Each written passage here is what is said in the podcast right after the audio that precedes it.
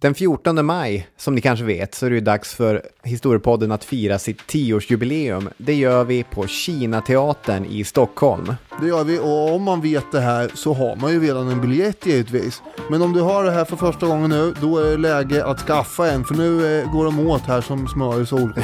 Ja, men det är inte jättemycket kvar, så vill man komma, vänta inte. Köp din biljett nu på krigocfred.se.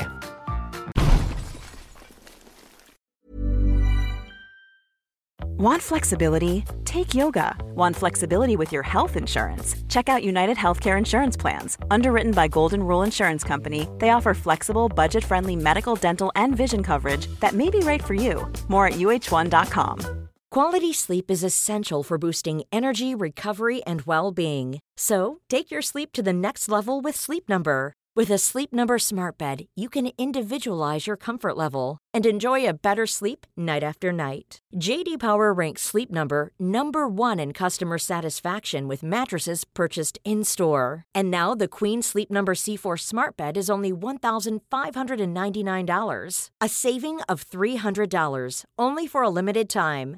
For JD Power 2023 award information, visit jdpower.com/awards. Only at Sleep Number stores or sleepnumber.com. Millions of people have lost weight with personalized plans from Noom, like Evan, who can't stand salads and still lost 50 pounds. Salads, generally, for most people, are the easy button, right? For me, that wasn't an option. I never really was a salad guy. That's just not who I am. But Noom worked for me. Get your personalized plan today at Noom.com. Real Noom user compensated to provide their story. In four weeks, the typical Noom user can expect to lose one to two pounds per week. Individual results may vary. Historiepodden presenteras i samarbete med IKEA. Jag menar att allt i ett hem snurrar kring köket. Kring rågflingorna som puttrar i grötkastrullen, den hackade löken och vitlöken som svettas i stekpannan och de poppande majskornen i mikrovågsugnen. Där ryms nästan allt i livet. Från slentriandagarna till det absolut extraordinära. Ja, så är det ju. och just därför så underlättar ju ett välplanerat kök så mycket. Eh, och eh, på IKEA, där är man ju experter på smart förvaring. Det känner vi alla till. Och inte minst så stämmer ju det när det gäller köket. Och du kan boka in en kostnadsfri planeringshjälp i ett av varuhusen eller en planeringsstudio eller online. Där har vi då en expert som kommer att hjälpa dig att designa ditt drömkök. Sväng förbi ditt IKEA eller gå in på ikea.se kök. Historiepodden sponsras av Länsförsäkringar och det är vi glada för. Förutom alla de löften man har med sig själv och med andra människor så finns det ju löften som handlar mer om föremål. Det låter det låter konstigt det här känner jag. Mot föremål, hur menar du då? Rören där hemma, de som leder in och ut ur varmvattenberedaren, där uppfattar jag att de har avgett löftet vi håller tätt och leder vatten. Det, är, det är vår grej. Det, det är löfte vi ger till dig. Det är vår grej. Jo, så kanske man kan uttrycka i och för sig. Sen är det väl knappast någon avsikt här egentligen vad som ligger bakom att de eventuellt slutar hålla tätt. Nej, och därigenom bryter sitt löfte. Exakt så, vi är överens. En vattenskada, det är ju ett jättebra exempel på ett brutet löfte. Ja, kanske det. Och i så fall, kom ihåg att Länsförsäkringar kan hjälpa dig med bra försäkringar och då spelar sådana löftesbrott som Robin pratar om här mindre roll ändå. Tack för det Länsförsäkringar! Radioplay. Och så den här sista, som man ser att man har plats på bandet. 13 timmar, det behöver rimligen räcka till. Det räcker till del ett monster.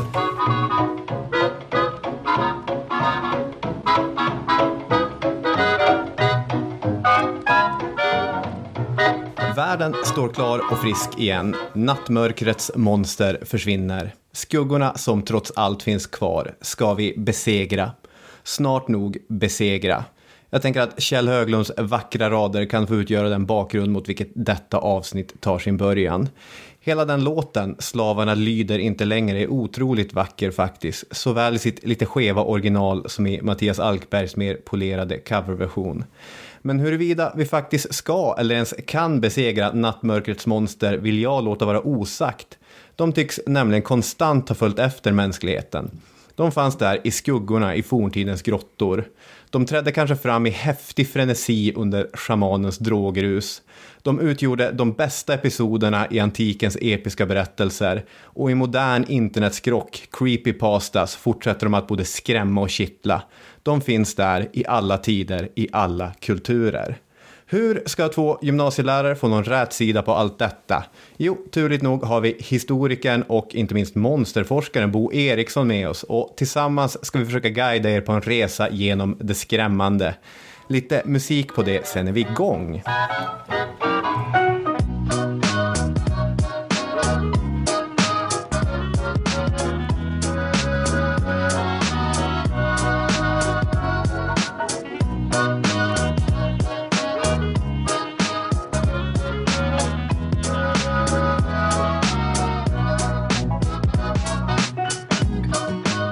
Välkomna till Historiepodden avsnitt 176.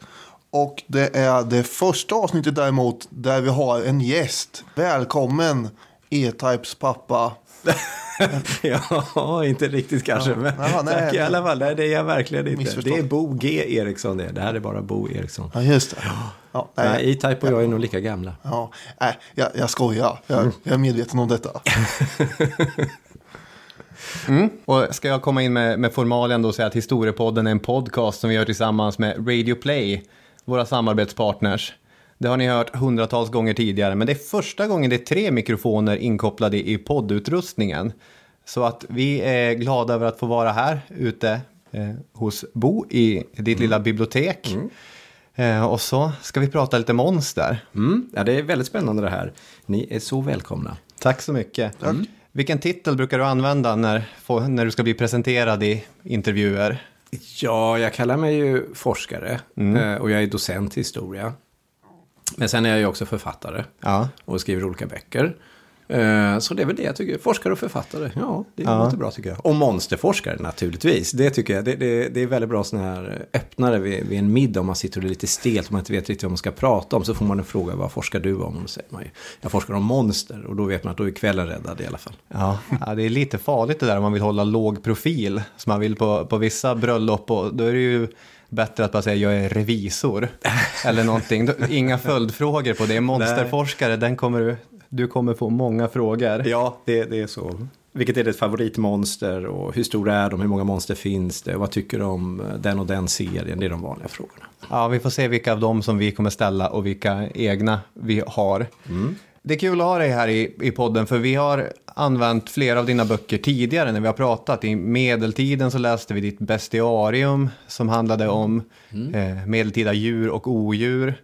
Och i olika fantasykopplingar så har vi läst Tusen år av fantasy som också är en, en riktigt toppenbok. Jag önskar att jag hade den som 16-åring. Eller Tack, vad liknande. roligt. Ja. Kul. Slaget om Lützen. Då förekom din bok där också. Ja, vad roligt. Ja, så vi ska säga det här att det, din nya bok heter... Ny, hur länge är en bok ny egentligen? Jag, vet, jag har faktiskt kommit en bok efter den eh, av mig, men eh, den här kom ut för ungefär ett år sedan. Eh, Monster, en världshistoria om det skrämmande. Ja. Vad handlar nya om? Ja, det handlar om Sturan och Sturemorden. Ja, just det. Ja, det är en bok jag har jobbat med parallellt med den här. Den här monsterboken har tagit både kraft och tid i närmare ja, 8-10 år. Så den har liksom hängt med rätt länge, men nu liksom kom den äntligen ut. Ja, är det bokslut med monster då? Nej, nej, verkligen inte. Det är nu det börjar. Pandoras ask har precis öppnats. Ja, precis. Ja, Sturemorden, det ska vi inte börja prata om. Nej, Nej, det kan vi ta vid ett annat ja det kan vi gärna göra. Det finns ju monster där också kan man ju säga. Mänskliga sådana. Ja. Ja. Kommer du ihåg förra gången vi träffades? Nej, var det med Sturarna? Nej, men eh, Robin, kommer du ihåg det här? Ja, nej, Ja, jag kommer ihåg det väldigt väl i alla fall. Vad spännande. Ja, ja, du kanske inte kommer ihåg det eftersom vi faktiskt aldrig gick fram och hälsa. Det var i eh, Norrköping på historiedagarna 2014. då pratar du om monster. Ja, Ja, och då satt vi det. längst bak där och eh, sög åt oss av all information. Och sen så Robin då eh, särskilt ville ju egentligen hälsa, men han vågar inte riktigt. Nej, nej. Och så sa jag, men ska vi inte bara gå fram då? Nej, det, det kan man väl inte göra, tyckte Robin. det var nog min kostym som skrämde iväg. Där det kändes så här, oj, en akademiker som står där framme och ser så allvarlig ut. Så kan det vara, Mm, absolut. ja, ja. Och jag tänker att vi ska dyka rakt in Ja. på det här. För monster, det är väl ett ord som egentligen alla är väldigt alltså, bekanta med. Det är ju, använder man ju till, till vardag. Till både vardag och fest. Men vad är ett monster? När du har skrivit den här boken, när du har Mm. försökt forska om historia, hur definierar man eller hur avgränsar man vad ett monster egentligen är? Ja, jag börjar faktiskt med själva ordet monster. Eh, En liten kort utläggning kring det, för det är faktiskt latin. Monstrum, det kommer från monstrare, att eh, visa sig och, och monere, att varna, att liksom tala om att någonting dåligt är på väg att ske. Alltså det, det var, för romarna var det ett järtecken, ett omen, en kalv med två huvuden eller en människa som såg väldigt konstig ut, deformerad. Eller de fa, fabeldjuren och fabelmonstren, de var monster. Och det här är då liksom det språkliga förklaringen av vad ett monster är. Att den kommer för att varna oss för att någonting är fel i världen. Det står inte rätt till.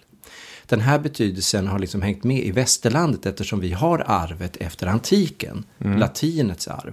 Och då, redan här måste man ju förstå att så kan man ju inte definiera ett monster och säga att monster heter alltid monster. Därför det gör det ju i vår latinska kultursfär. Men utanför Europa så är ju monster inte monster i en latinsk mening utan där får man istället leta efter andra termer och andra sätt liksom att hitta monster. Och då finns det två sätt. Mm.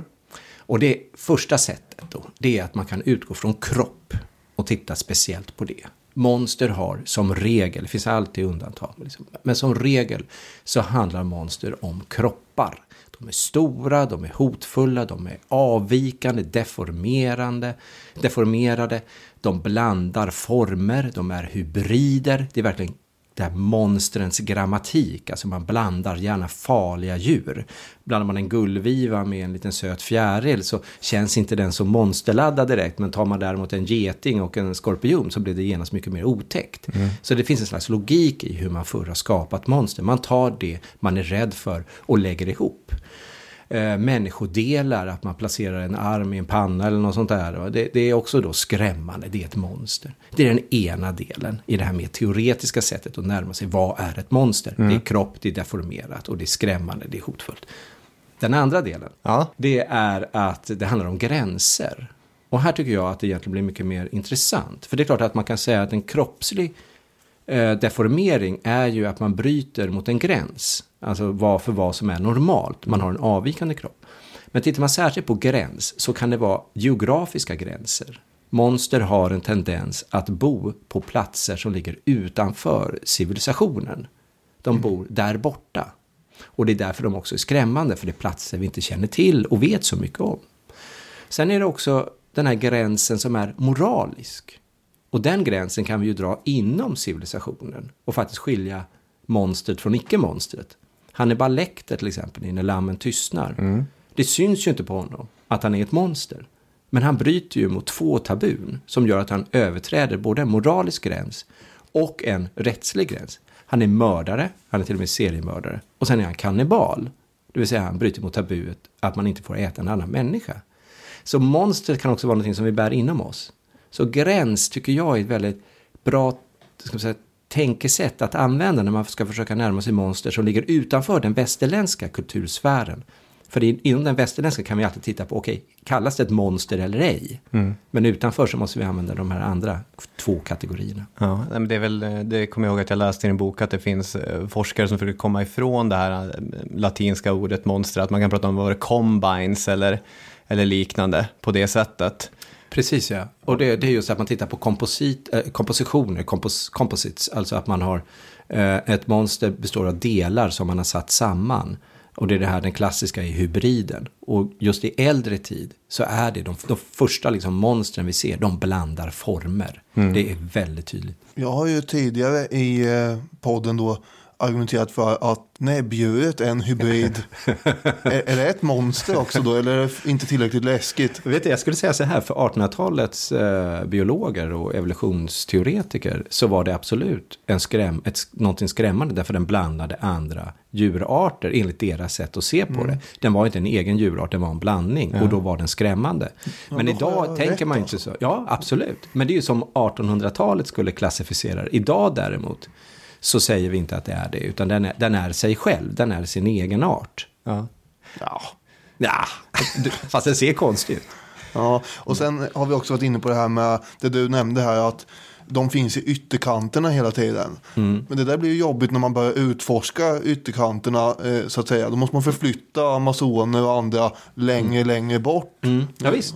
Och därför är det ju inte så förvånande att, att många, under 1900-talet så fick vi rymdmonster. Nej. Ja, just det. Nej, därför att det är klart, vi, vi, vi hade inte den här kontakten med rymden förr. I alla fall inte på det sättet att vi kunde färdas i rymden. Vi betraktade himlen, men det var ändå en slags spegling av jordens förhållande. Ja. När vi erkände att det fanns ett universum och en rymd för sin egen skull. Ja, plötsligt befolkas av massor med aliens som ska komma och fortplanta sig och äta upp oss och invadera jorden. Så visst är det så. Det är en ganska enkel, kul liten övning att man kan bara tänka på vad vi har för moderna monster eller vad som skrämmer en själv och försöka lägga på den teoretiska modellen på det. Alltså zombien som har tagit över filmduken totalt, det är ju vår tids stora, stora monster. Ja, men dels har vi väl gränsen mellan liv och död som den går över, och också det här tabuet att, att äta mänskligt kött. Jag tänker också på ett tips som Stephen King ger i sin eh, bok om skrivande, där han säger att hans bästa sätt för att ta någonting, skapa någonting läskigt är att ta någonting vardagligt, men låta dig göra någonting som är helt oväntat eller som är monstruös. Att i Kujo har vi en söt liten hund som vill döda dig. ja, I det har vi en, en clown som vill döda och Ja. äta barn. Exakt. Precis, det är egentligen humorn verkar på samma sätt. Alltså humoreffekt uppstår när någon gör någonting som inte förväntas att personen ska göra eller säga i en situation. Och då skrattar vi därför, ja men det är ju väldigt roligt. Det är samma sak med rädsla. Exakt så är det. När, när, när vi bryter mot våra förväntningar, då uppstår den här sprickan i verkligheten och den skrämmer oss. Så det, han, han är ju suverän alltså på, på att både teoretiskt förstå vad monster är och hur man skapar monster. Och, och han är också suverän på att faktiskt skriva väldigt bra skräckberättelser. Så är det ju. Ja, jag tänker det. Han är faktiskt mer produktiv författare än vad du är. Det, det, Jag kan leva med det. Jag kan leva med det.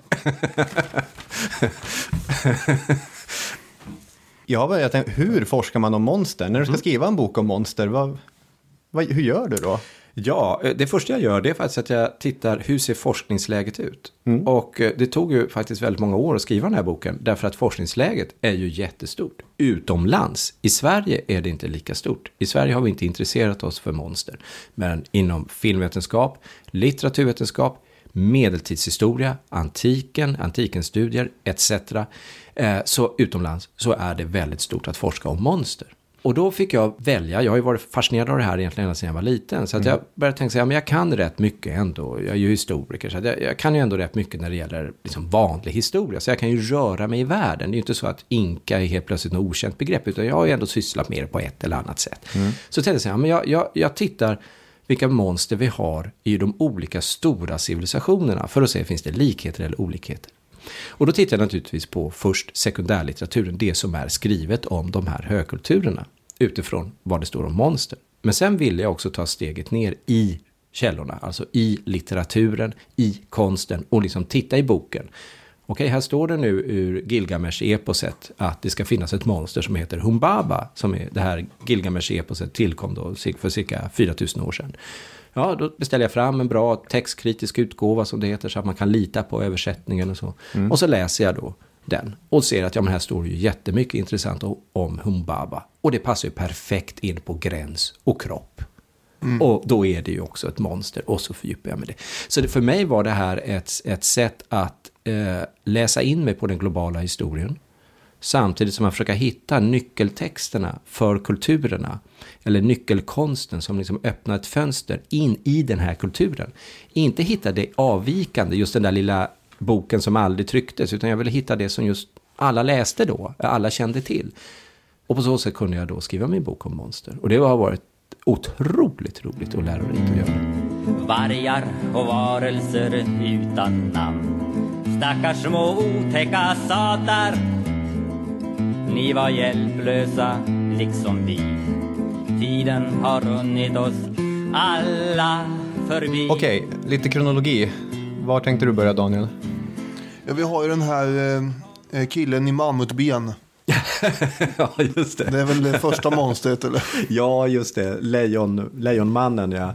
En liten statyett som är cirka 35 000 år gammal och hittades i Tyskland. Eh, den här statyetten föreställer, eh, en människokropp.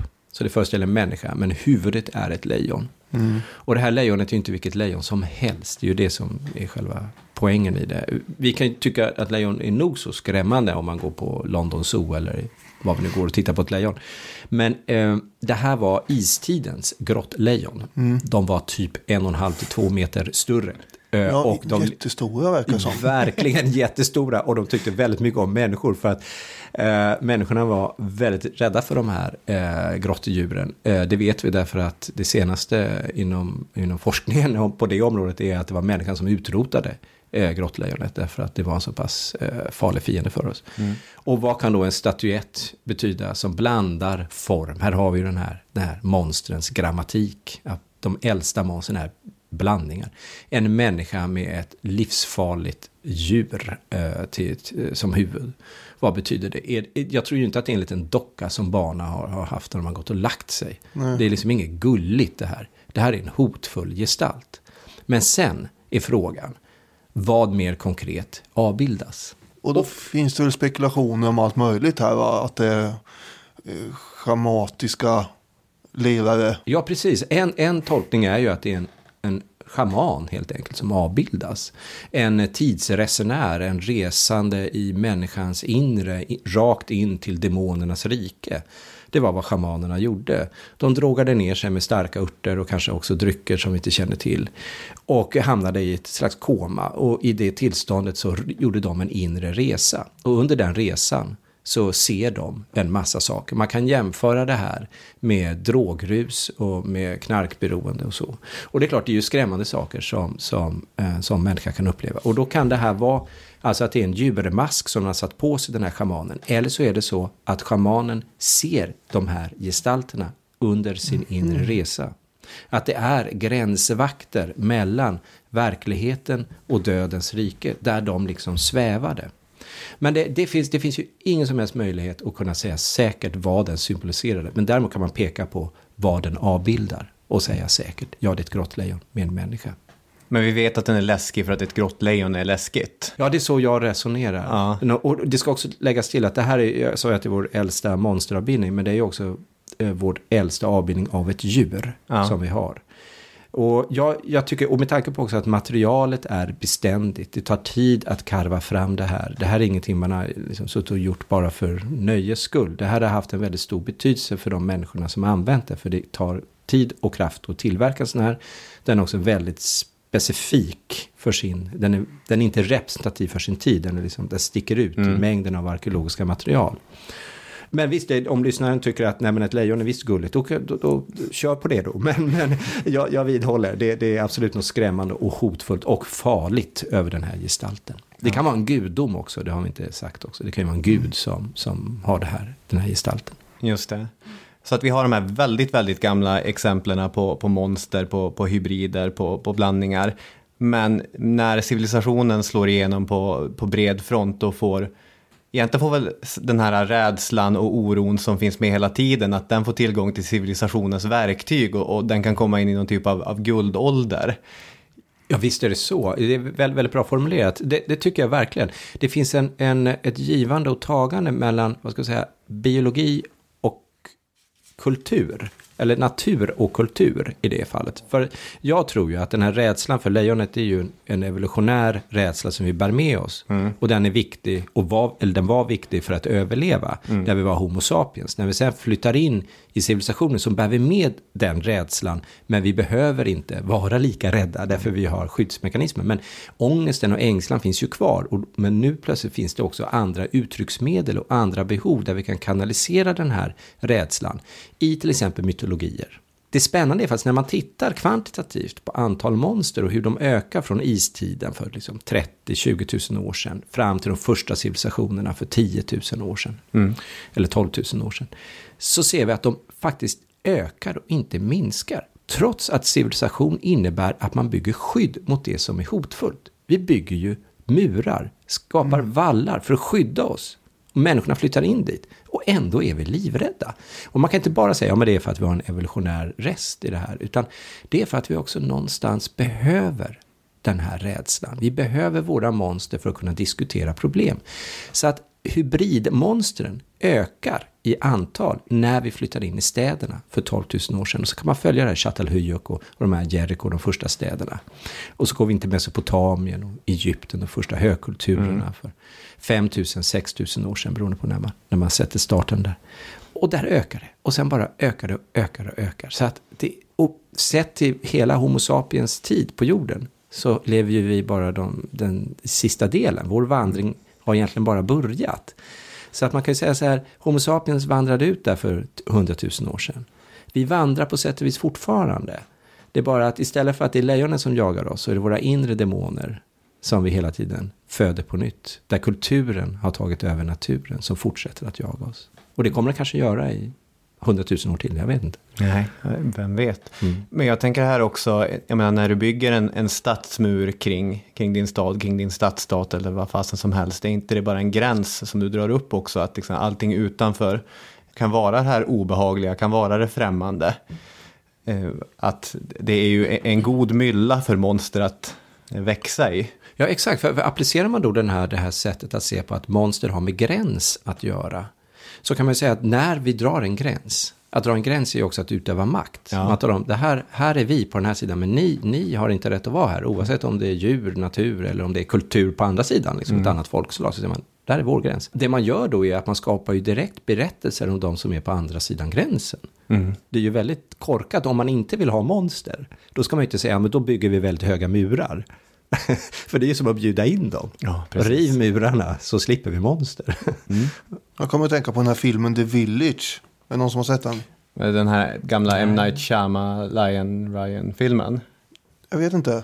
Jo, men med, med de här byborna i skogen. Ja, precis. Ja! Och så om man går ut i skogen där, då, då blir man ju uppäten av något, ja. sägs det.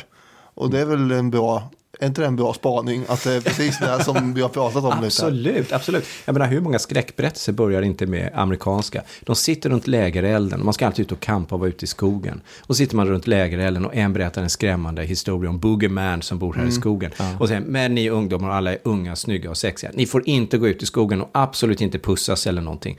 Klick, liksom, säger det. Och alla springer iväg ut i skogen och gör ja. just det som var gränsen, just det som mm. var förbjudet. Och så får de sitt straff, för där kommer Boogeyman med yxan.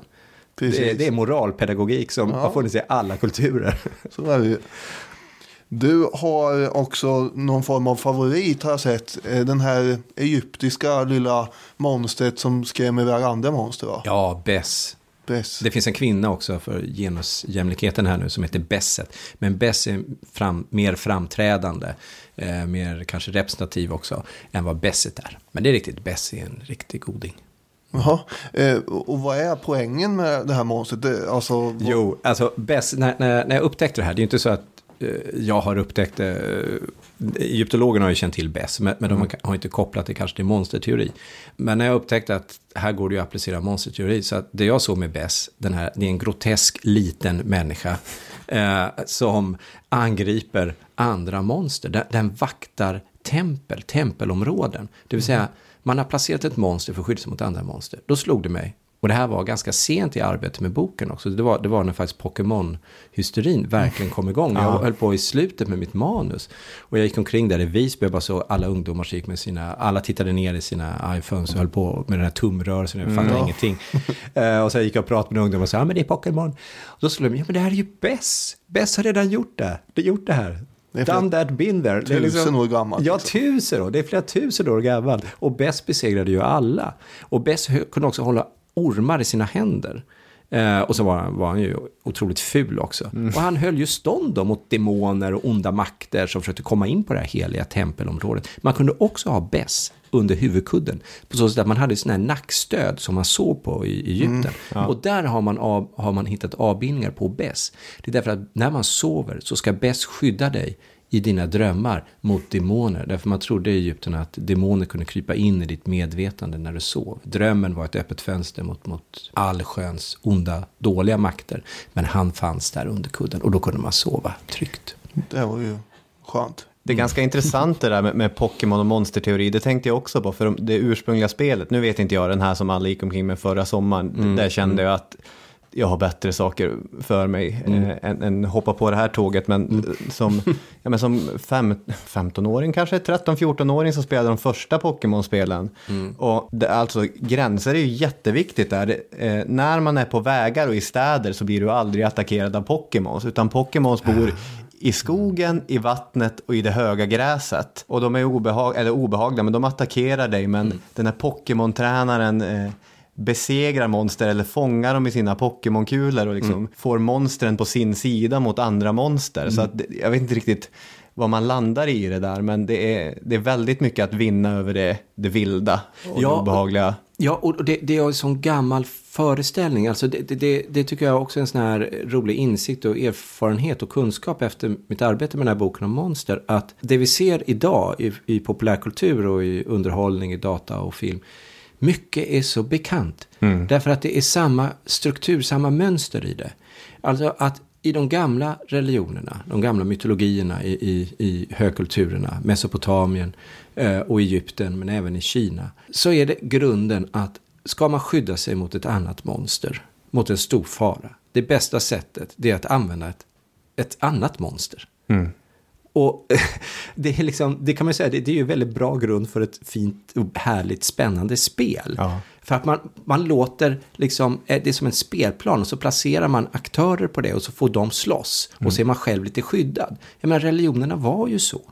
Så det var bara det att människorna själva var ju på den här spelbrädan samtidigt när monstret slåss. Så det var ju en liten otäck situation.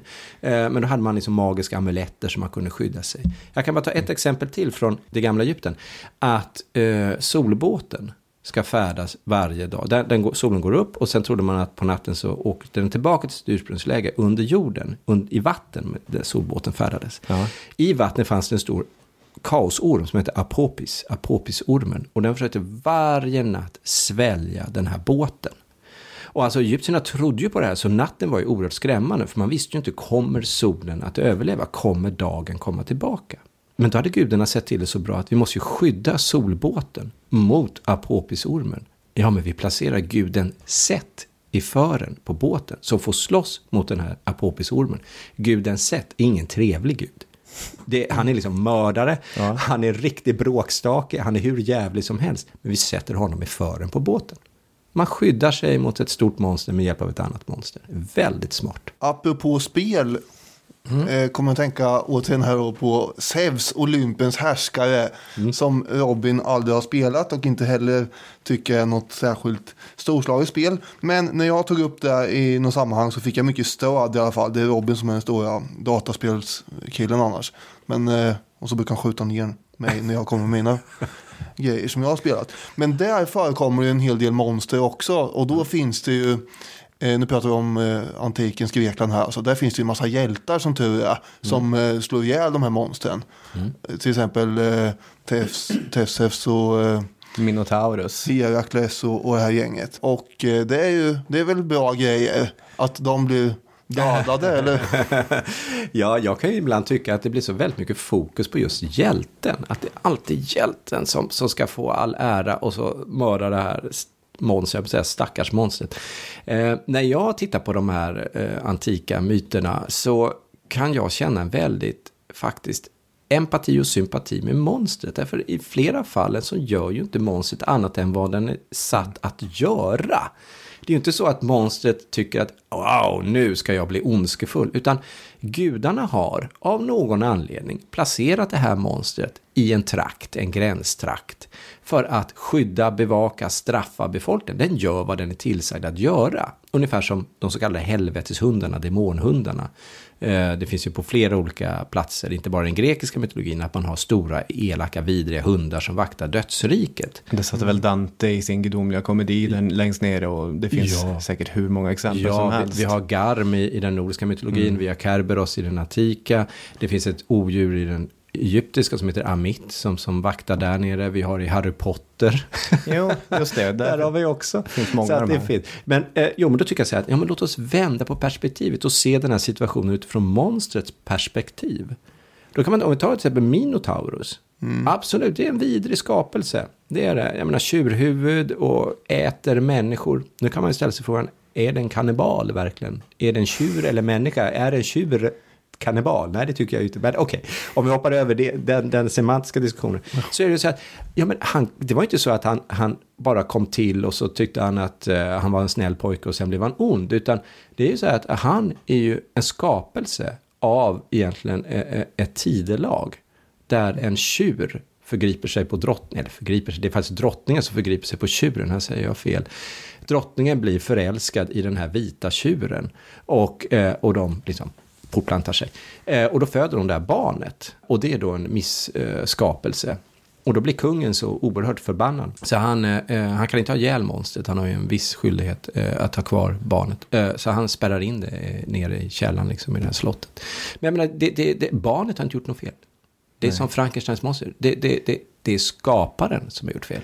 Men, och det är ju en tydlig grej här också. För när jag läste ditt kapitel om antiken så tänkte jag på alla hundratals stackars gymnasieungdomar som jag har tvingat eh, igenom Odysseen, eller inte hela Odysseen, men framförallt det klassiska eh, kapitlet, eller klassiska sången där han möter cyklopen, Polyfemos, Polyfemos. Ja. Ja. Jag, har för, jag har haft en fråga, en sorts uppgift hela tiden att de ska, de ska väga egenskaper och kvaliteter hos Odysseus som är en ganska odräglig person egentligen. Alltså verkligen förälskad i sig själv och har inte problem med att offra sina egna män, skicka dem i, i riktig, mm. riktig fara. Och så har vi den här äh, cyklopen, stackars cyklopen är väl att ta i, men den här cyklopen eh, Polyfemos. Mm. För Odysseus vet precis eh, var han beger sig. Han beger sig till monstrenas plats, han beger sig till cyklopernas ö.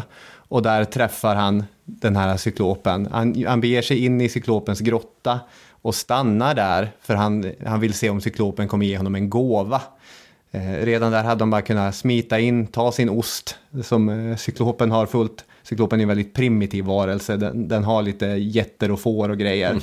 Men inget, stor, inget sånt jordbruk som man skulle ha på Ithaka till den exempel. Den har ost. Den har ost. Det är i princip allt den har, ost och några pinnar på golvet som den sover på. Men sen då i en eh, plan som Odysseus, har när han bländar cyklopen, sticker ett olivträd i ögat på honom och så flyr han ut därifrån. Där finns det en, en scen som jag tycker är väldigt hjärtskärande. Jag tänkte om vi kan hitta den här. Jag har Ingvar Björkessons översättning av Odysseen framför mig. En välsignelse, för jag hade läst den här gamla versionen med elever mm. i alla tider och den är nästan omöjlig att läsa. Mm. Alltså i alla fall för en tonåring den här cyklopen då, han sitter och tar emot de här fåren och baggarna och bockarna som kommer mot honom. Och så sist av allting kommer den största baggen. Och nu kan inte jag läsa på exameter, det är ju... Tam, ta, ta, tam, ta, ta, tam. Nej, varför kommer du sist min kära bagge ur grottan? Du brukar aldrig minsann bli efter de andra i jorden. Utan med långa kliv är du alltid den första att beta. Så att han börjar prata med sin bagge här vad, vad är det? Vad, vad, kan det vara som gör, som gör att du är så ledsen? Du som brukar springa ut först av allt. Saknar du kanske det som den skurken Ingen, det är Odysseus plan, han säger att han heter Ingen. Så när Polyfemos ropar efter sina bröder säger han Ingen är här och ingen dödar mig. Och de, ja men då är det ju Zeus. Det är ingen som dödar dig, det är någon sjukdom som Zeus har skickat till dig. Eh, ingen har bländat mig med sina skändliga män sen hans vin tagit mig från förståndet. Och det här är nästan, det är en lite patetisk scen med det här sårade monstret som pratar med sitt, sitt boskap. Och söker empati och sympati hos sitt boskap. Och så har vi den självgode Odysseus som smiter därifrån och ställer sig på skeppet och vrålar till cyklopen att om någon undrar varför du blev av med ditt öga, säg då att det var Odysseus, son av Ithaka, eh, stadsförhärjaren och så vidare. Eh, så att... Mm. Mm. Jag känner jättemycket värme för den här cyklopen. Jag, jag, tycker det är väldigt bra citat som du lyfter fram. Och jag tycker också det här att, att faktiskt vända på perspektivet. Det här är så avslöjande för den grekiska och sen också den, den romerska kulturen. Alltså det här självhävdelsebehovet. Ja. Manliga självhävdelsebehovet som utmärker de här hjältemyterna och hjältelegenderna. De ska bekräfta sig själva och sin stat eller stat mm. eh, och, och försvara sin ära. Man skiter fullkomligt i vad det egentligen är som man dräper. Eh, I det här fallet så har, finns det en, en väldigt, ett väldigt inbyggt förakt mot jättar i, eh, i den grekiska eh, kulturen. Alltså man har väldiga komplex med stora män. Mm. med jättar, och det tar också romarna över. Alltså jättar och titaner, cykloper. De står för det vilda, det otämjda, det som icke är civilisation. Eh, de som en gång i tiden gjorde uppror mot gudarna. Ja. Och vi har ju det här i nordisk mytologi, eller vi, det hade man förr i den nordiska mytologin också. Jättarna, de där förbannade jättarna som hela tiden gör uppror och, och bråkar med, eh, med eh, med, med asarna. Nej, men så, så, att jag håller med, jag tycker det är ett jätteintressant perspektiv att vända på det. Alltså. Och det är viktigt att göra, för då ser man plötsligt Cool fact a crocodile can't stick out its tongue. Also, you can get health insurance for a month or just under a year in some states. United Healthcare short term insurance plans, underwritten by Golden Rule Insurance Company, offer flexible, budget friendly coverage for you. Learn more at uh1.com. Hey everyone, I've been on the go recently Phoenix, Kansas City, Chicago. If you're like me and have a home but aren't always at home, you have an Airbnb. Hosting your home or a spare room is a very practical side hustle. If you live in a big game town, you can Airbnb your place for fans to stay in. Your home might be worth more than you think. Find out how much at airbnb.com/slash host. Millions of people have lost weight with personalized plans from Noom, like Evan, who can't stand salads and still lost 50 pounds. Salads, generally, for most people, are the easy button, right? For me, that wasn't an option. I never really was a salad guy. That's just not who I am. But Noom worked for me. Get your personalized plan today at Noom.com. Real Noom user compensated to provide their story. In four weeks, the typical Noom user can expect to lose one to two pounds per week. Individual results may vary. Historiepodden presenteras i betalt samarbete med Tre. Trevligt ju! Allt är inte som man tror. Alliansens grundande har jag tänkt på. 2004 hemma hos Centerledaren Maud Olofsson i Högfors. Alla minns ju bilderna från badtunnan. Mm. Vi tror oss veta att de satt där i en badtunna. Korvgrillning, badtunna och ett nytt politiskt projekt. Men i själva verket så kommer ju det här från något Maud Olofsson sa. Och som av en händelse va, så har jag ett citat här från hennes självbiografi. Media behöver fler bilder. Alla frågar efter badtunnan som jag har utlovat. Tyvärr går inte det. De andra partiledarna är rädda för fotografierna. Det är inte alltid som man tror, med andra ord. Och en annan sak som ligger i den riktningen är att tre nu täcker 99,3% av Sveriges befolkning med sitt nät och sin täckning. Det avser rösttäckning baserat på folkbokföringsadress. Ja, och läs mer på 3.se. Och tack igen till 3 som sponsrar oss och kom ihåg, allt är inte som du tror. Det egoistiska i Odysseus agerande. Ja. Ja men det är också den här, ursäkta Daniel, men det är också den här grejen med eh, myten om Prometheus, eh, mm. den här jätten som ger gudarnas eld till människan. Precis och blir fast, eh, fastspänd på en klippa där det kommer en örn varje dag och, ja. och pickar ut hans lever. Va? Ja. Alltså i den antika mytologin ur det grekiska perspektivet ska vi ju tycka väldigt illa om eh, Prometheus. Det här ska vara ett varnande exempel. Men som romantikerna läste den myten till exempel, de tyckte att Prometheus var en hjälte mm. som gav den här elden till människan. Så att det... Mm. Kunskapen, ja, det som precis. Bibeln liksom också tar upp det temat, den förbjudna kunskapen. Ja. Jo, vi har det i nordisk mytologi också med Loke som straffas till slut för alla sina eh, bidrag som han har gett i, i asavärlden. Han är ju en, en jätte, en jätteson. Och han eh, eh, binds också fast på en klippa och det är en orm som droppar sitt eter, mm. sitt gift ner i honom. Och varje gång eh, hans fru står och håller en skål hon är honom trogen, vilket är väldigt märkligt med tanke på att han har varit konstant otrogen. Men i alla fall, hon är det, hon sitter där, Sigon eller vad hon heter. Och så tar hon bort skålen och måste tömma den. Och då droppar mm. eten ner i ögonen på honom. Och då uh, vrider han sig och då får vi jordbävning. Ja. Så att det, det, han straffas för det han har, inte bara gjort asarna, utan för det han har släppt ut. Det som icke skulle komma människan till kännedom. Mm. Men om vi har då eh, Tevsevs eh, som den stora mm, hjälten mm. här. Som eh, mycket manligt åker iväg och slår, iväg, slår ihjäl Minotaurus. Ja. Så, och så, så, har vi Herakles. Alla de här är ju väldigt mycket hjältar då. Eh, tycker ju grekerna. Eh, och eh, om man då jämför det Herakles till exempel får göra i ett av de här tolv stordåden. När han stöter på en eh, rovfågel med klor och näbbar av koppar. Med en annan grej som jag tänker att man kan jämföra med. För tydligen har ju fåglar ofta då, eh, ja, deras näbbar, klor och tänder är mycket av metall. av någon anledning. Alf Henriksson eh, har skrivit eh, i sin biblisk historia. Då tar han upp eh, Daniel i lejongropen. Och, så det finns ju förstås i Bibeln. Va? Mm. Eh, då skriver Henriksson så här.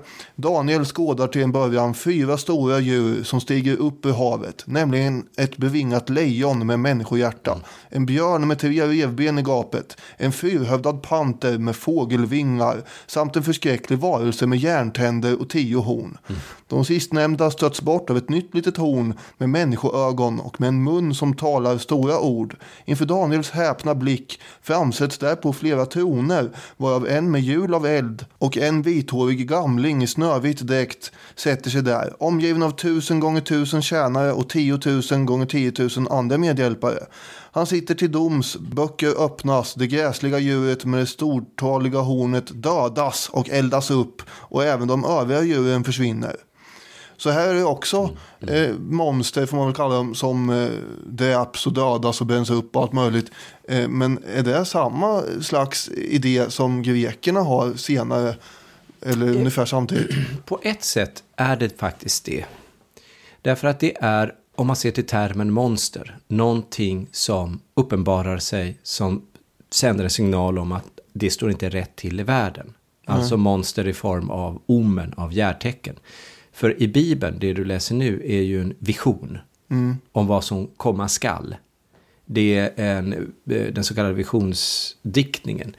Och den har, jag menar inte att den på något sätt skulle avbilda de gamla mytologierna, men det finns ju också i, i de gamla religionerna och i mytologierna detta att monster är någonting som uppenbarar sig. Mm. Som visar att det, någon har gjort ett fel. Minotaurus är ju någonting som visar sig för att visa att det finns en synd i det här slottet. Mm. Det finns en, en ogudaktig akt har ägt rum.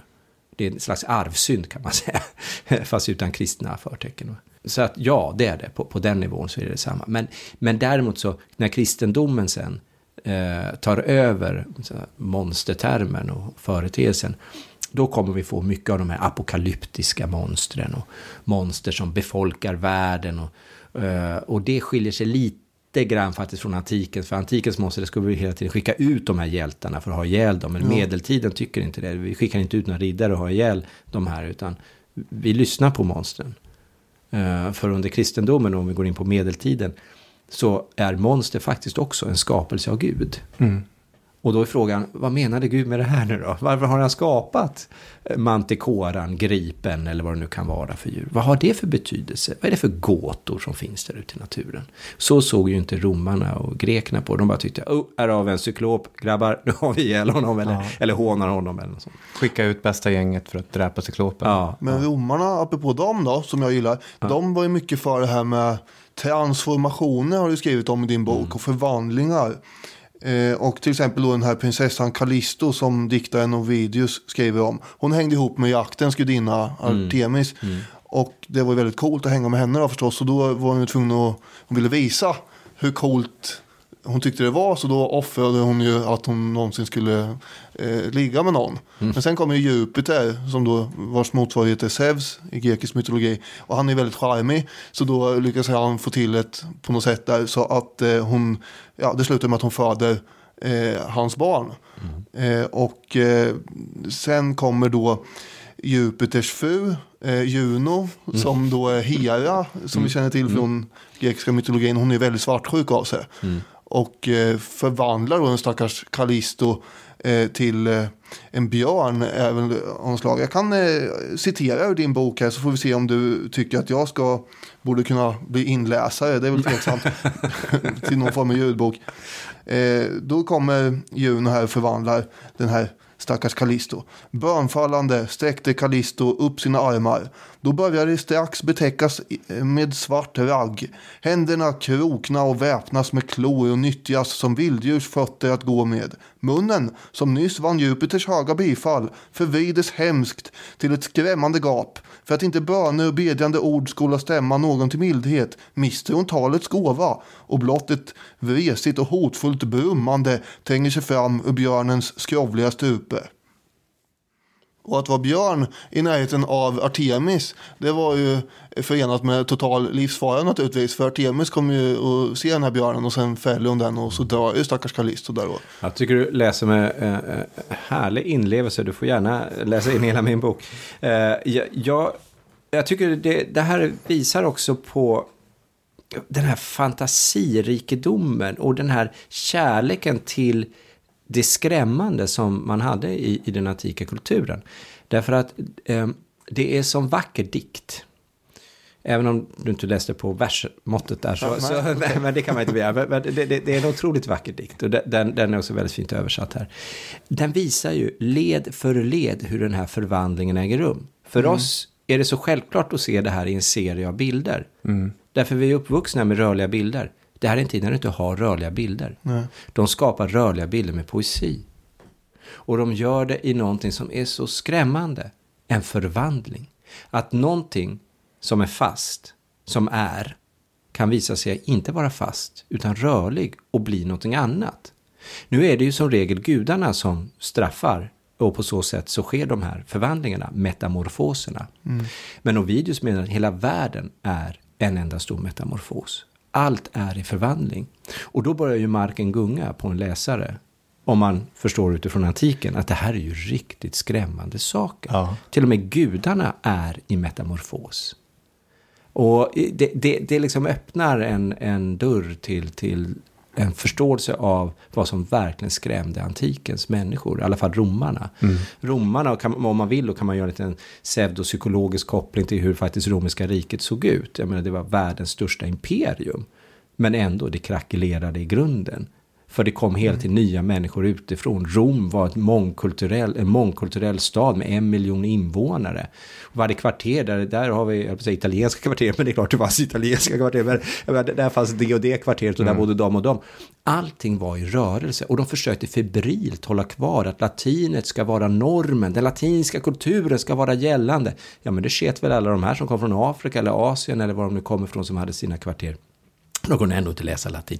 Så, så jag läser också in en slags kulturell ängslan i det här, att världen är i förändring. Ja, just det. Eh, de är ju väldigt skrämmande förstås, de här berättelserna. Men de kunde väl också eh, innehålla någon form av eh, stygn av humor. Jag tänker på en annan grej som du beskriver här också. Den här Lucius Apuleius som ser hur en häxa förvandlar sig själv till en uv. Och så tänker han, det var ju festligt om man kunde vara en uv.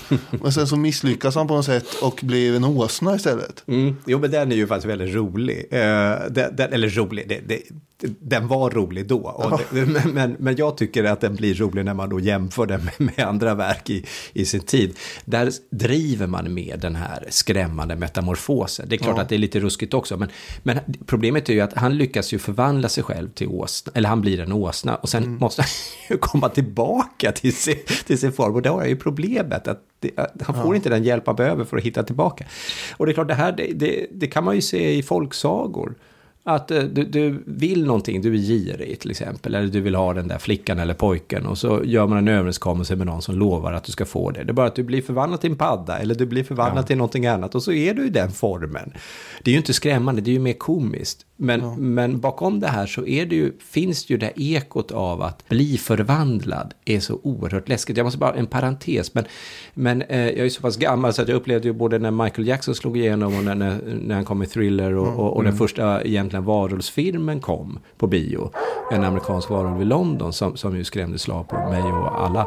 Eh, men det var första gången man verkligen fick se en förvandling, hur handen växer ut. Det var enormt, alltså. det hade man inte lyckats med tidigare. För då klippte man, men här var inga klipp, man verkligen såg hur det bara växte.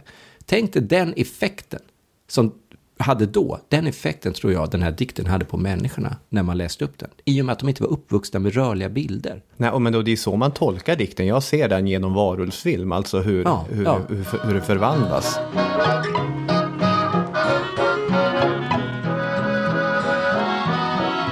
Men på tal om det som är både skrämmande och, och komiskt, för den, en av de stora vinsterna i den här boken är att det faktiskt är en världshistoria. Nu fastnade vi lite grann i det latinska träsket som man så ofta gör när man börjar prata om såna här grejer, för det är referenser alla har och är eh, bekväma med. En sak som du i vår korrespondensförare här ville prata om, det är det japanska monstret kappa.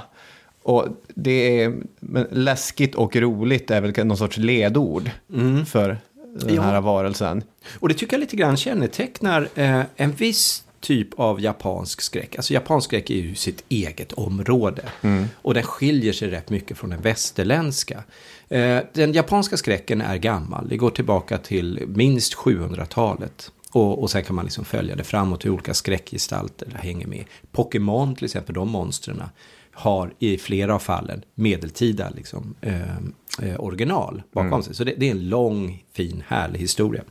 Kappa kombinerar dock det här, det skrämmande, moraldidaktiska, allt det med gräns och kropp och med det lite komiska just. Och det är så här, Kappa eh, är en figur som dyker upp vid bad, vid, in, vid insjöar och, inte vid hav tror jag, men just vid insjöar där man ska bada. Mm. Och då är det så här att, att, man ska ha med sig en picknickkorg. Japanerna älskar ju picknickar. Och då ska man ha med sig en picknickkorg när man ska gå och bada. Och i den här picknickkorgen ska man gärna ha melon och gurka. Och sen ska man gärna vara införstådd med hur man gör om man måste sumobrottas. Därför att om man befinner sig nu i det här vattnet och så kommer den här varelsen upp. Och man känner igen den för den är, den är slemmig, den är fjällig, den beskrivs ibland som en apa, den har en sköld på, på ryggen och så har den en konstig, eh, vad ska man säga, eh, skålformad, ett skålformat huvud. Det är skål högst upp liksom, som huvudet är format i. Och, och i det ligger det vatten.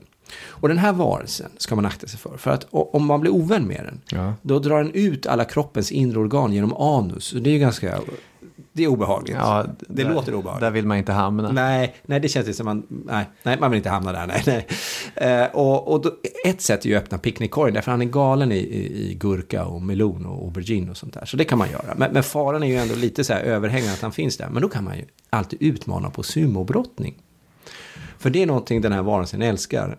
Och jag har aldrig förstått, den här varelsen tycks aldrig lära sig sina misstag. Men, Nej. men han älskar sumobrottning. Och då ska man då, innan man börjar brotta så ska man bocka. Och då gör man det och då bockar det här monstret Kappa och då faller vattnet ur skålen och därmed förlorar han sina övernaturliga krafter. Aha. Så är det. Och det här är så typiskt japanskt.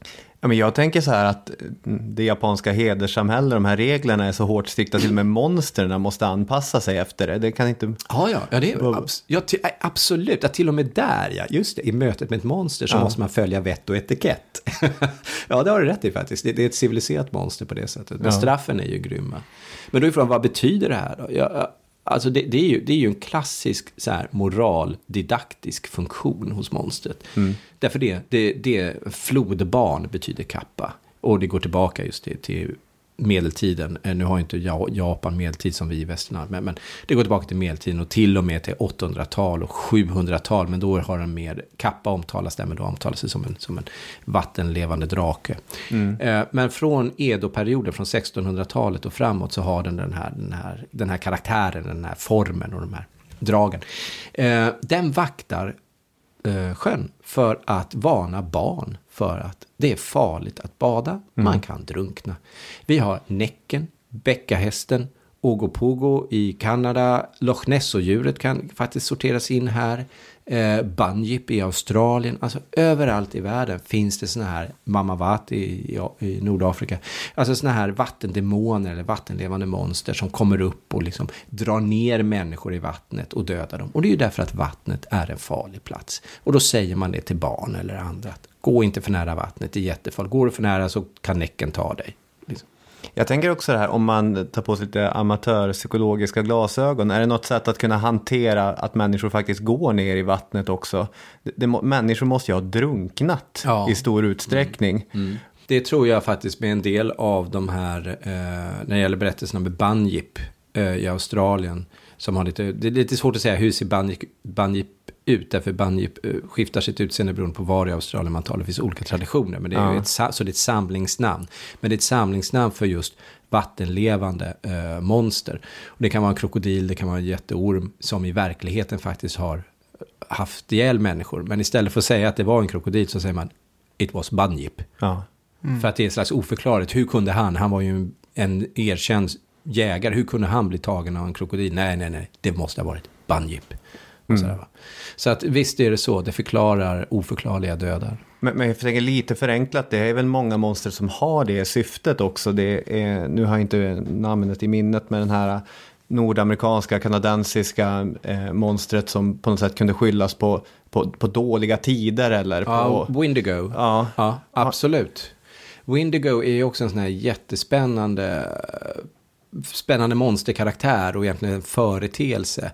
Eh, Windigo är speciellt för Nord.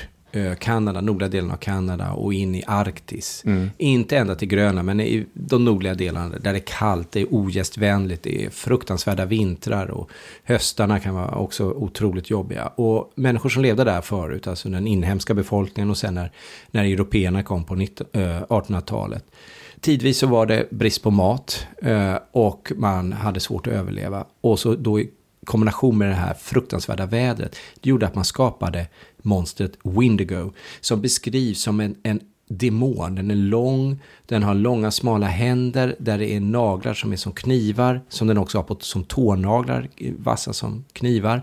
Eh, den har inga läppar, därför läpparna har den ätit upp. Ja. Alltså den är, den är liksom uthungrad. Och den här eh, är på jakt efter människor som den då frossar och äter. Och man hör den, det liksom dånar i bergen.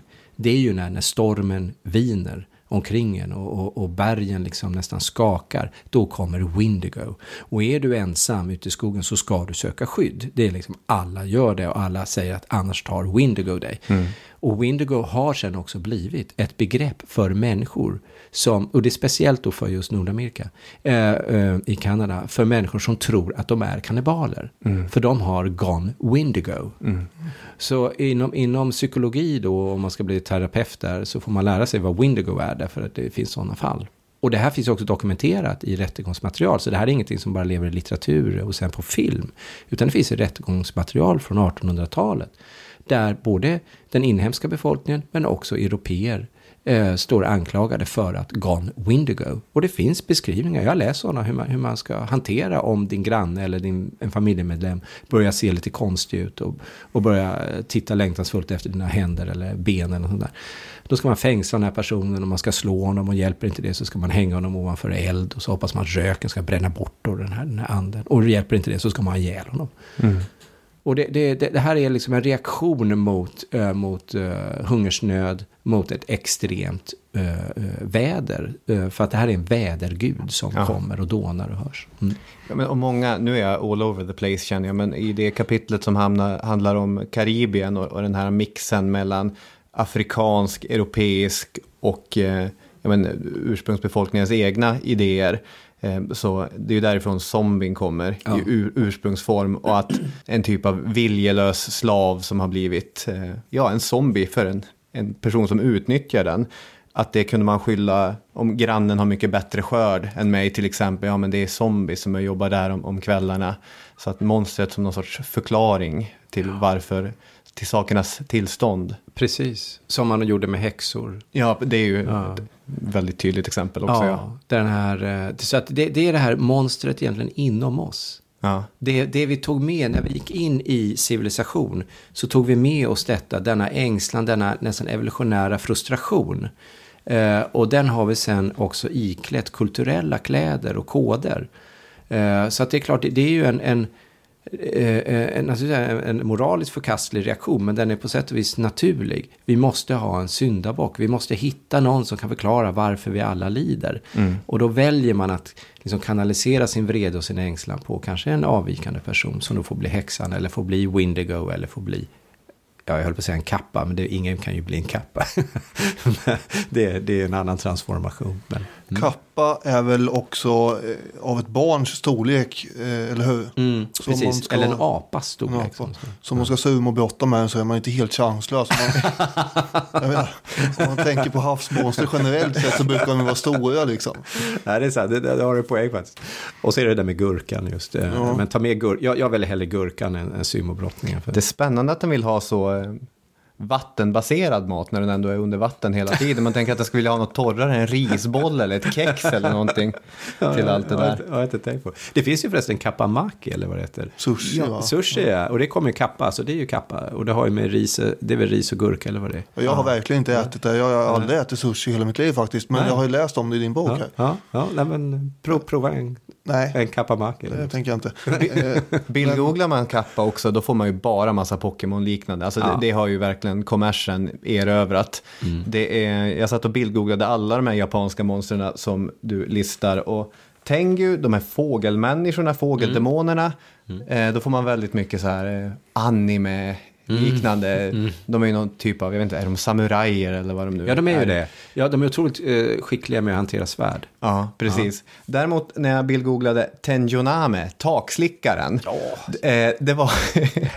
den verkar inte kommersen ha tagit så mycket än, utan det, det var sån här äldre japanska träsnitt, eh, träsnitt ja. med en väldigt obehaglig smal varelse som går och slickar på taken. Om ni undrar varför ni har fettfläckar på tak och, och väggar hemma så är det takslickaren som är framme om nätterna.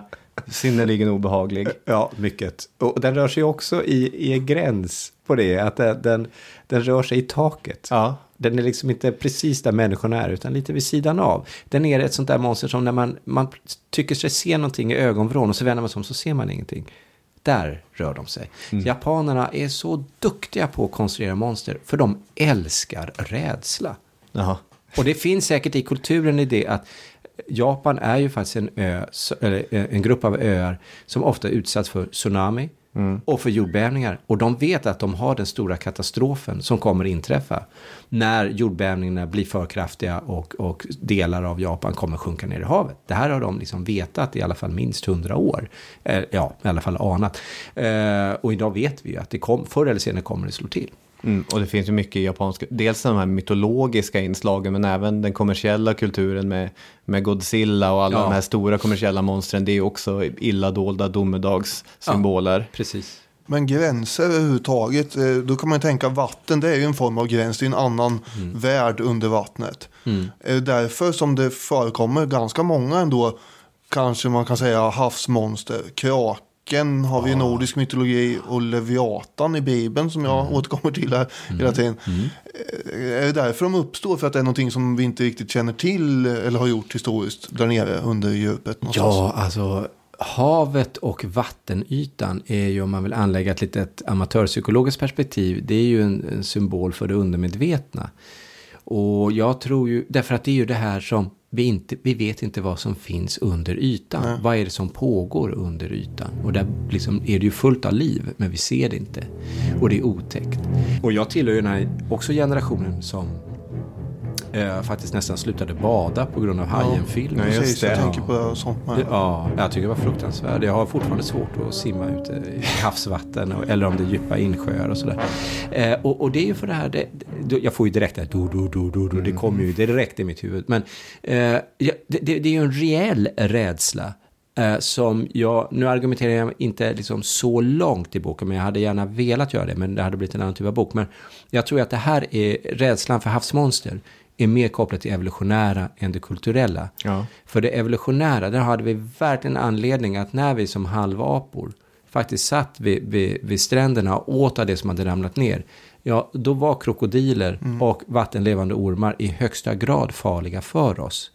Eh, och det här har vi haft med oss. Och att kasta sig ut och simma, jag menar apor är inte sådär jätteförtjusta i att simma. Nej. Det, att vi är det, det, det är någon konstig grej som vi har fått för oss när vi började bygga vallar då och tycker att det är it's safe to swim. Men det är det ju verkligen inte. Det, det är farligt att simma, dels att man kan drunkna, men det finns faktiskt, det, inte i Östersjön, men det finns ju faktiskt hajar, det finns ormar, det finns krokodiler, det är ganska otäckt där ute. Ja. Men det ser vi inte. Världen står klar och frisk igen. Frankenstein skrämmer mig inte idag. Plötsligt syns han mig mänsklig och svag. David vann när vi ändå har eh, dig här så har jag två grejer som jag vill eh, fråga om. Apropå det här med kraken, vad är det egentligen? Nordisk mytologi och vad har den för sig? Eh, kraken är för det första inte nordisk mytologi. Är det inte det? Nej, det är nordisk folklore. Jaha, okej. det, men är, nordiskt. alltså vad människor har trott. Eh, och då kan man tycka, men gjorde man inte det med mytologin? Nej, alltså kraken, det är Midgårdsormen. Det är något annat det. Eh, kraken är istället en, eh, vad ska jag säga, en skapelse av fiskarhistorier. Eh, och de nedtecknades på 1700-talet. Eh, det var en dansk biskop som faktiskt skrev en zoologi om Norge. Eh, Pontoppidan hette han väl. Det låter som en häxa, men jag tror att han heter det om jag minns rätt nu. Ja. Och jag tittade i hans arbete från 1700-talet och han har avbildat kraken och skriver om den och han skriver ganska mycket om den, får ägna den faktiskt flera sidor. Och han säger att fiskare menar, gamla män talar om. Så, här, så det, det är legender. Och det ska vara ett stort havsodjur. Och den drar ner skepp under ytan, eh, under vattnet och slukar skepp och besättning. Antingen gör den det, han är lite osäker här för att uppgifterna går isär, men antingen gör den det genom att den skapar en väldigt stor virvel som suger ner skeppet. Eller så reser det sig upp ur djupet som en stor, alltså bläckfisk, och sväljer manskapet och skeppen. Men uppenbart är, för att det här lever faktiskt kvar sen under 1800-talet och in på 1900-talet och att man talar om det, man avbildar den, att det, det finns goda skepparhistorier och fiskarhistorier om stora, enorma bläckfiskar som man har sett, man kan ha fått i nätet eller man har sett delar av. Idag vet ju faktiskt vetenskapen att det finns sådana enorma bläckfiskar. Man har hittat utanför Japans kust bara för, vad kan det vara, 5-6 år sedan. Oj, och man lyckades eh, faktiskt till och med filma eh, sådana här. Och jag kommer inte ihåg längden på dem, men vi talar om kanske 8-10 meter. Eh, Det här är riktigt stora havslevande djur. Och det är klart att de inte är farliga för människan, att de skulle äta människor. Men verkliga iakttagelser av verkliga djur i kombination med den här ständiga rädslan för vatten har gett upphov till kraken. Men kraken är speciellt för egentligen för Norge och Danmark. Så det har ju med, med Nordsjön och Atlanten att göra.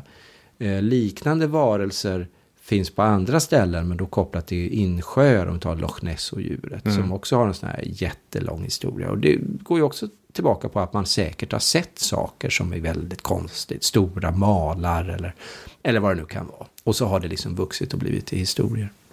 Men det är legend, inte mytologi. När jag var liten var jag en väldigt, eh, ibland eh, ganska ängslig eh, grabb. Mm. Och eh, var orimligt rädd för vampyrer. Eh, och jag ja, kunde ju stortjuta när jag såg eh, att det var på tv så här och bara sprang iväg.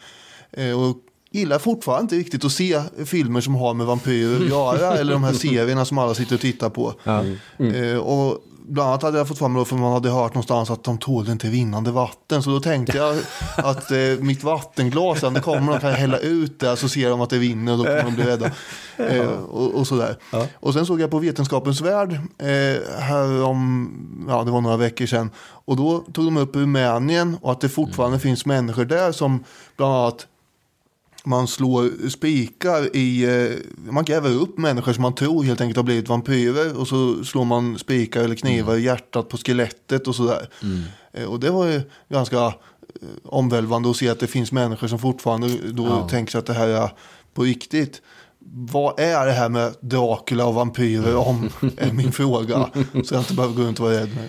Ja, eh, nej, jag var ju också väldigt rädd för vampyren när jag var liten. Eh, alltså vampyren har en, en väldigt lång historia och det är en komplicerad historia. Men jag ska göra den kort. Dracula är en sak, vampyren är en annan. Eh, människornas tro i Rumänien är om vampyren, inte om Dracula. Mm. Så man håller isär de två. Dracula är en skapelse av Bram Stoker. Eh, sen finns det verklig person som kallades för Dracula. Men det har ingenting med vampyrism att göra. Det var ett namn. Den lilla Draco, den lilla djävulen, den lilla draken. Han, den här eh, Vlad. Ja, som- Vlad Paul-spetsaren. Han, var inte så mysig heller visserligen. Nej, nej, precis. Och då har han då fått epitetet lilla draken, det vill säga den stora drakens son. Och därmed Dracula. Eh, Men det har ingenting med vampyrismen att göra. Vampyrismen har inte bara varit i Östeuropa. Det är också sån här stereotypiskt sätt som vi har. Att så fort det ska avbildas ett vampyrland så är det Rumänien. Alltså på medeltiden fanns det en vampyrtro. Det fanns vampyrtro i antiken, i det klassiska sköna konsternas land, liksom, Ja. Grekland. Det fanns vampyrer. Fast de såg annorlunda ut och de, det är inte det här att de var rädda för, att man såg dem i speglar och att de sög blod. Men det, det är liksom odöda som man har svårt att ha ihjäl. Det här fortsätter under 1500-1600-talen där man hittar gravar idag. Där det ligger eh, pålar där man har lagt saker för att trycka ner, hålla kvar kroppen. Så det finns vampyrism är en gammal grej.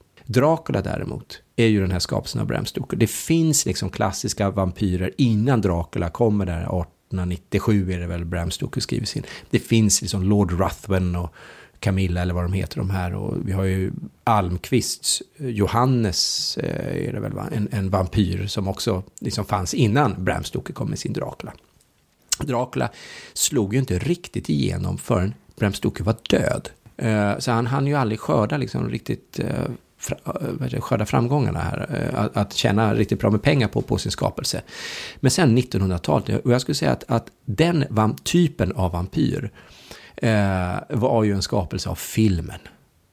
För det är någonting som är så perfekt, därför att man ser den här oskyldiga, det är alltid en oskyldig vän, flicka eh, i de här äldre filmerna som sitter och ser det, hon är vitklädd och, det skiner ett ljus och så ser man skuggan som närmar sig bakom henne som fäller ut sin kropp som ett slags fladdermusvingar och böjer sig långsamt ner och först då märker hon att någonting händer, hon vänder sig om, hon skriker och då öppnar han sitt gap, man ser huggtänderna sjunka in i hennes oskyddade hals. Det är ju bilden. Ja, verkligen. Det, det, men Bram Stokers roman är, den är väldigt bra fortfarande tycker jag. Du tycker, jag tycker den är lite seg. Alltså. Jag tycker det är så genial därför att det, den är, det är ju en roman som är uppbyggd efter den klassiska 1800-talsskräckmodellen. Ingen berättare, utan du låter källmaterial, alltså påhittat källmaterial berätta. Du har brev, du har dagböcker, du har journaler. Och det är ju det jag tycker är så skickligt att komponera ihop en sån grej. Idag måste vi ju ha en berättare som säger det var lördag morgon då och då, natten hade precis givit svika och solen höll på att tränga upp när jag hörde det där krafset. Vem är det som hör det och vem är det som berättar det? Hur kan du veta det? Här löser man alla sådana här, hur vet du det-frågor genom att man gör det så autentiskt. Mina Harker skriver i sin dagbok. Och ännu en morgon när jag är trött, jag är blek, jag tittar mig i spegeln, vad är det två små röda prickar jag ser? Alltså, hon, han låter henne själv se och upptäcka. Det är så genialt. Men, men både brevromanen och dagboksromanen är ju, alltså den är underskattad. Det är därför 1800-talets romaner är så, så otroliga. Det är ju eh, från eh, de här eh, mer vardagliga Dr. Glas till, ja men det, det är ju precis samma sak. Det är de där breven, de där dagboksinläggen man vill läsa. Frankenstein är ju också ett sånt exempel. Frankenstein berättas ju genom ett antal brev och eh, dagboksinlägg. Yes, Herman. Berts dagböcker för tusan. Det är Ja, väl eh, kröningen av dagboksgenren. Ja, precis. Den fulländade allt. Jag vet, tycker Ja. jag verkligen. Skriver inte han någon gång om vampyrer? Jag tror det. Jo, det gör han säkert. Ja, jag tror det faktiskt. Det är möjligt. Han Eh, har stulit från Bram Stoker. Så är det nog. Du, du har ju beskrivit, i boken så står det att antiken är liksom den första guldåldern för monster och att 1800-talet är den andra guldåldern för monster. En intressant grej som jag inte hade någon aning om var hur mycket på, på Notre Dame i, i Paris som är ditsmetat på 1800-talet, gargoyler och, och grotesker och allt vad de nu heter som folk ganska snabbt, ja men det är väl bergis från medeltiden. Nu, nu sitter de ju där och ser läskiga ut och medeltiden var ju läskig så att stämmer säkert. Precis. Utöver att ha läst eh, om Odysseus med fruktansvärt många elever så har jag också läst Frankenstein med nästan alla elever som har gått studieförberedande program hos mig. Eh, någonsin. Och vissa har... Det här kommer ju som en total chock. ja, vi, vi en har ju... nakenchock i Precis. precis. Ja, men vi har grävt ganska mycket i, i den här äh, graven tidigare i, i historiepodden. Vi har pratat om Lord Byron och vi har pratat om Mary Shelleys biografi och vi har pratat om hennes mamma. Nu eh, tänkte jag Mary att vi skulle ta och- och krama ur ytterligare lite ur den här stenen. Ja, men att man kanske sätter fokus på, på monstret eller varelsen. Eh, för det är ju en, en varelse som Viktor Frankenstein eh, väver ihop i det här. Och ja, men både när vi lyssnade på dig på historiedagarna för flera, flera år sedan och i den här boken så berättar du om Tolkien som håller en föreläsning i, var det Oxford han var verksam i? Och där han, han pratar om, om Beowulf, det, det kända tusentals eh, kvädet. Och det hade varit en sorts kritik mot Beowulf-episoden eller e- eposet att varför skrivs det så mycket om det som inte är intressant? Monstren är inte intressanta utan det är ju de här gamla kungarna som är intressant. Periferin är intressanta.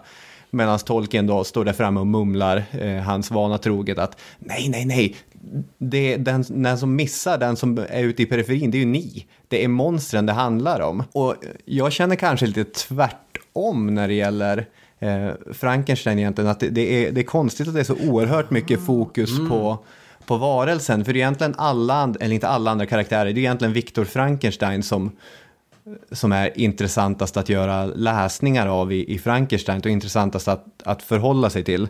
Och man kanske kan landa lite grann i det, men annars, varelsen som Victor Frankenstein syr ihop av diverse delar som han, han gräver fram och så sen på något magiskt sätt, eller magiskt sätt, på, inte magi, på ett ytterst Nej, ju inga vetenskapligt sätt. Nej, för det är ju inga övernaturligt i den här boken. Även om det som sker är högst osannolikt. Mm. Men det är inga övernaturligt. Nej, utan det är ju på vetenskapens väg som han får livskraften att återvända till den här döda, ihopsydda kroppen. Jo, och då, då får vi den här varelsen som Viktor direkt avskyr. Alltså, det, du har det citat i din bok också, han tycker att den här gula strama huden och de spelande musklerna, och det, det är allting som han direkt får panik över den. Alltså, det, när han får se sin varelse så vet han att det här är ingenting som jag vill ha med att göra.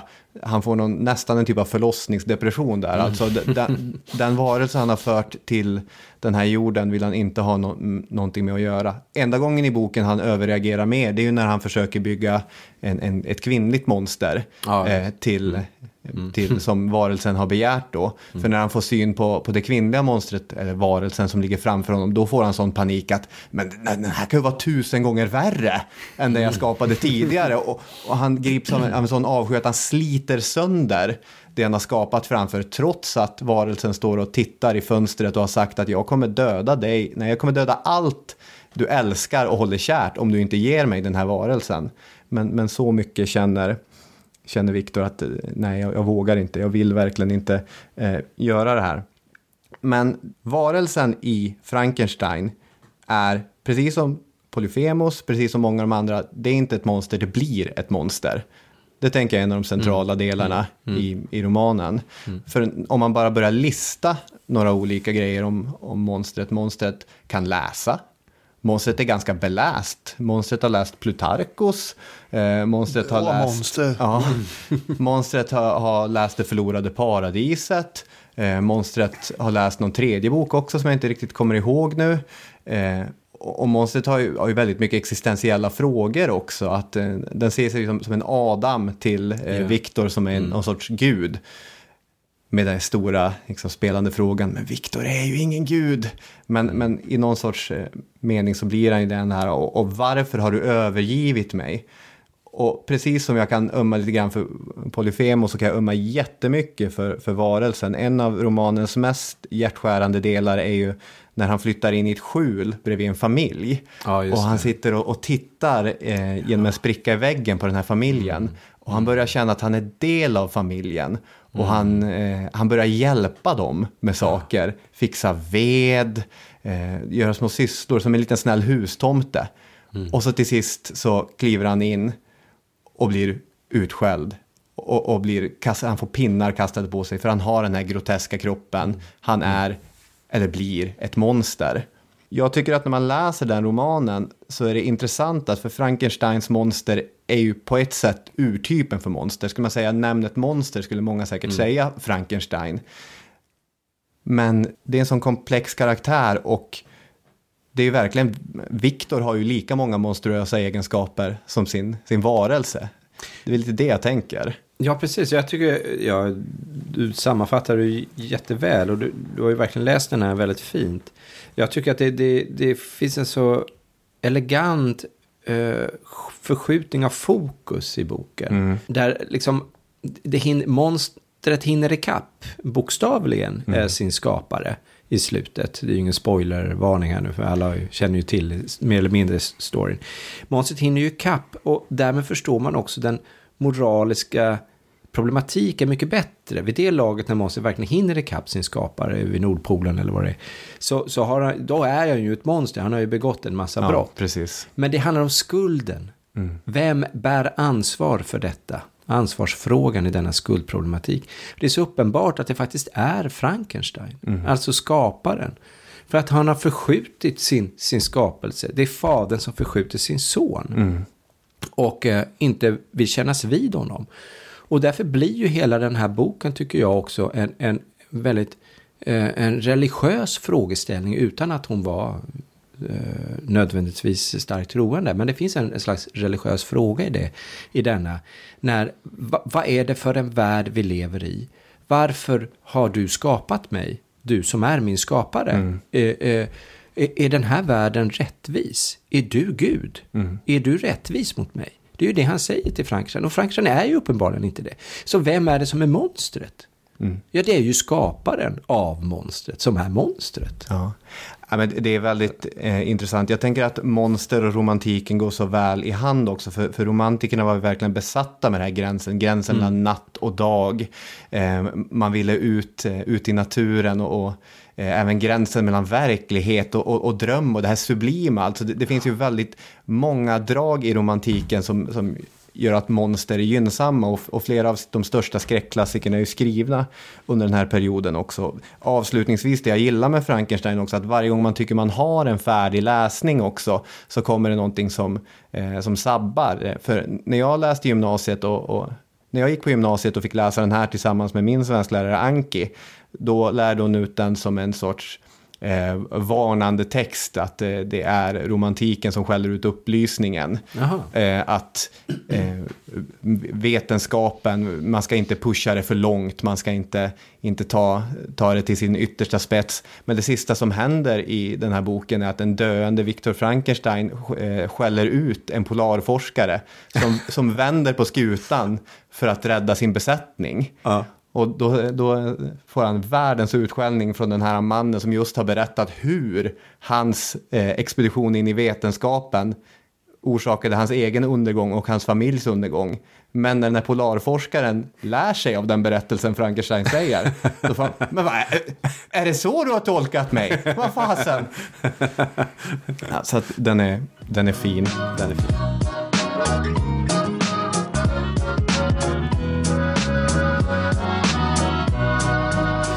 Framtidens monster. Man kan ju undra så här, vad, vad, hur ser det ut imorgon, imorgon så att säga, morgondagen? Ja. Eh, jag tror att det finns två teman där, två sfärer av intressen där vi kommer skapa massa monster. Det ena är rymden, eh, och det går jag inte in på nu, men, men det, det, tror jag nog alla förstår varför. Så. Jag är ute efter det här andra och ja, lite Robocop exakt. För det andra det är vad medicinen och DNA kan åstadkomma med människan. Mm. Vad vi kan göra idag. Det är ju faktiskt redan de facto så att vi blandar ju djur med människa. Vi använder djurorgan för att kunna överleva mm. eh, på sjuka patienter. Vi, gör, eh, vi syr fast delar i vår kropp som inte är mänskliga. Inte bara att vi tar det från djurvärlden, vi tar det också från eh, alltså plåtföremål, plastsaker som vi lägger i vår kropp. Det här kommer ju öka. Och frågan är, var går gränsen sen mellan människa och djur, mm. mellan människa och robot. Och det ser vi ju redan i filmer, så att vi, vi, populärkulturen är ju redan där. Science fiction höll ju på med det här i början av 1900-talet. Eh, och även romaner också. Mm. Men då, då, då var det lite underground. Nu är ju det här, det här är ju vetenskap idag. Men det ställer då filosofiska frågor. Och det är ju det som är monstrens funktion. Alltsedan den här istidens Lejonmannen. Den får oss att tänka om oss själva, inte om den här, vad är det nu bakom den här, den här vallen här nu, vad, det här lejonet, ska vi ha ihjäl det eller inte?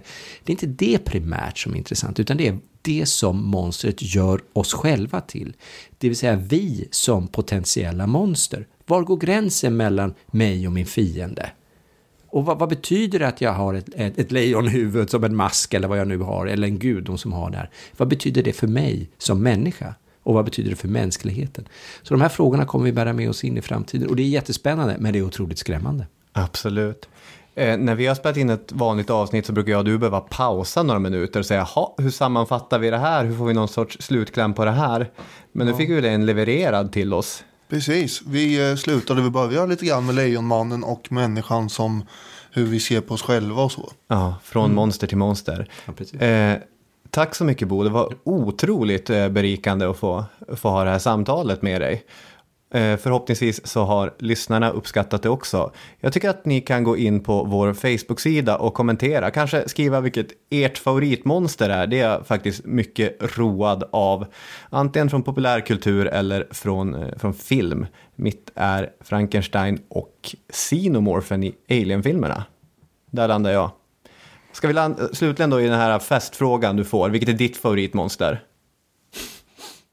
Alltså det är ju Kappa. Jag älskar Kappa för att det är så absurt. Men det är monster som jag verkligen blir livrädd för. Det finns en film som jag fortfarande inte har vågat se klart. Ja. Och det är Exorcisten med Max von Sydow. det går inte. Jag klarar inte av det. Nej, hon klättrar också i taket. Ja, hon gör det. Hon vrider huvudet och gör allt. Nej, jag klarar inte av det. Daniel, favoritmonster? Ja, eh, det här eh, i Tomtar och troll, den här lilla trollbebisen där tycker jag är lagom gullig. Det blir min.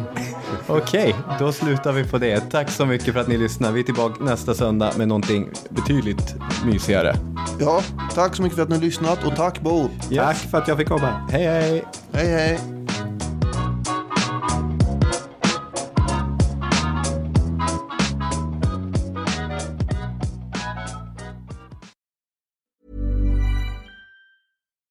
As humans, we're naturally driven by the search for better. But when it comes to hiring, the best way to search for a candidate isn't to search at all. Don't search, match with Indeed. When I was looking to hire someone, it was so slow and overwhelming. I wish I had used Indeed. If you need to hire, you need Indeed. Indeed is your matching and hiring platform with over 350 million global monthly visitors, according to Indeed data, and a matching engine that helps you find quality candidates fast. Ditch the busy work. Use Indeed for scheduling, screening, and messaging so you can connect with candidates faster. And Indeed doesn't just help you hire faster. 93% of employers agree Indeed delivers the highest quality matches compared to other job sites, according to a recent Indeed survey. And listeners of this show will get a $75 sponsored job credit to get your jobs more visibility at Indeed.com slash podcast. That's Indeed.com slash podcast. Terms and conditions apply.